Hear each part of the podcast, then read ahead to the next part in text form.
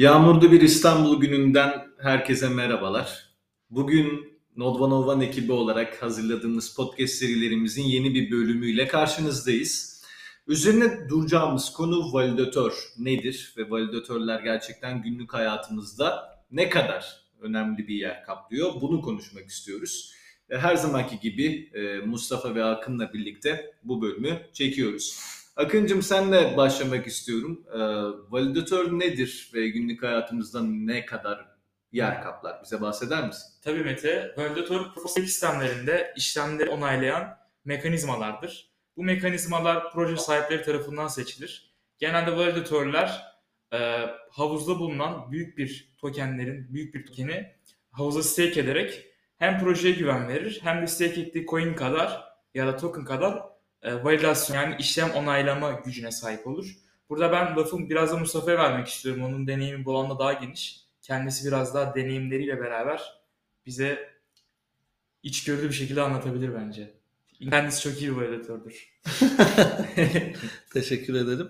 Ya e, validatörlük proof of stake'te yapılan bir mekanizma. E, Akın güzel değindi oraya. Pro, proof of work'te miner'lar yapar e, o orada daha yoğun ve kalabalık bir yapı var. Ama Proof of Stake'de genelde takımların seçmesinin nedeni de şeydir. E, decentralize tutup gerçekten hani projeye güvenen, yatırım yapmış.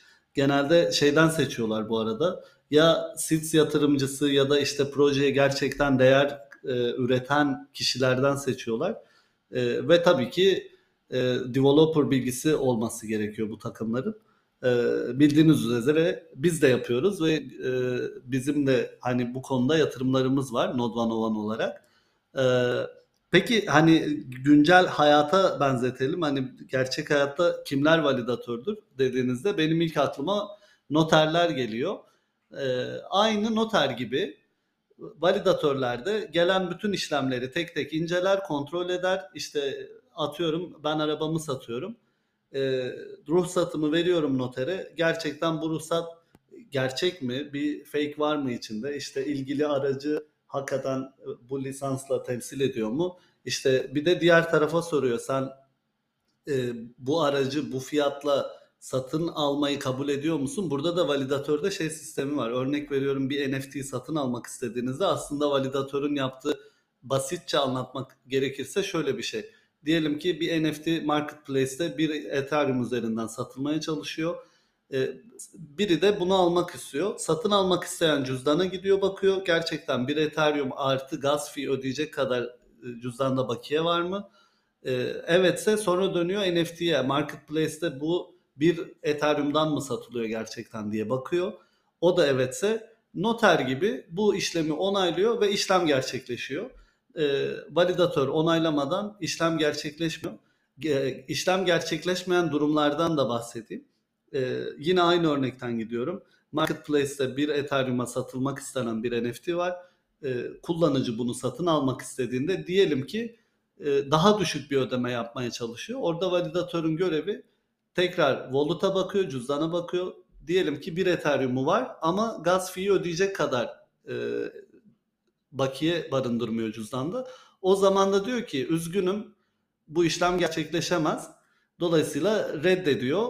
O cüzdanın ekstra bir gaz ücreti kadar ekstra Ethereum barındırması gerekiyor. Özetle bu şekilde özetleyebilirim. Çok güzel özetledin. Ee, ben de bir örnek vereyim isterseniz. Ee, ben biliyorsunuz ipsal alayım, Edirne'liyim. Bizim odada tabii en ünlü olduğumuz şeylerden biri sınır Kaçak kapısı. Diğeri de şey işte pirinç ekmemiz vesaire kaçakçılık yalan. bir, bir dönem böyle şeyler yaşanmış olabilir ama hiç önemli değil. Neyse e, İpsala sınır kapısında bir gümrük memuru olduğunuzu düşünün. Bu memurun görevi nedir? Elbette ki dışarı çıkmak isteyen ya da içeri girmek isteyen insanların belgelerini onaylayıp karşılığında belli bir ücreti vergi olarak devleti kasasına almasıdır. Tıpkı validatör gibi aslında çalışıyor. Mustafa'nın verdiği örnekte de zaten e, paralellik gösterdiğini fark edersiniz. E, böyle bir örnek vermek istedim. E, bunun dışında Akın belki e, senin de örneğin olabilir. Ya benim aklıma çok günlük bir örnek geliyor. İnternette validatör yazdığınız zaman da karşınıza çıkan e, şey her gün aslında kullandığınız bir alet. İETT'deki o size işte geçebilirsin ya da yetersiz bakiye uyarısını veren o mekanizmaya da validatör deniyor.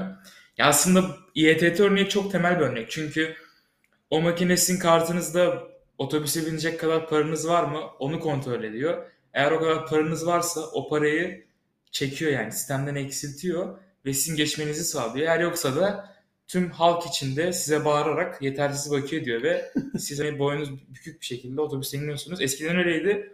Artık telefondan falan yükleniyor. O- o- onu güzel yaptılar. Hani o sesi duyunca da şey yapabiliyorsun. Bak yükledim, geçiyorum şimdi falan. Eskiden olmuyordu.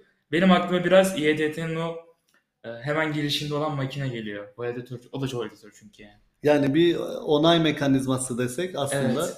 tam tanımını vermiş oluyoruz. Ee, Sanırsam artık böyle güzel özetlerle birlikte e, katabiliriz bu bölümü de. E, Bugün validatör nedir onu konuştuk. Çok keyifli bir Evet. sohbet oldu. Evet, bir sonraki bölümde görüşmek üzere.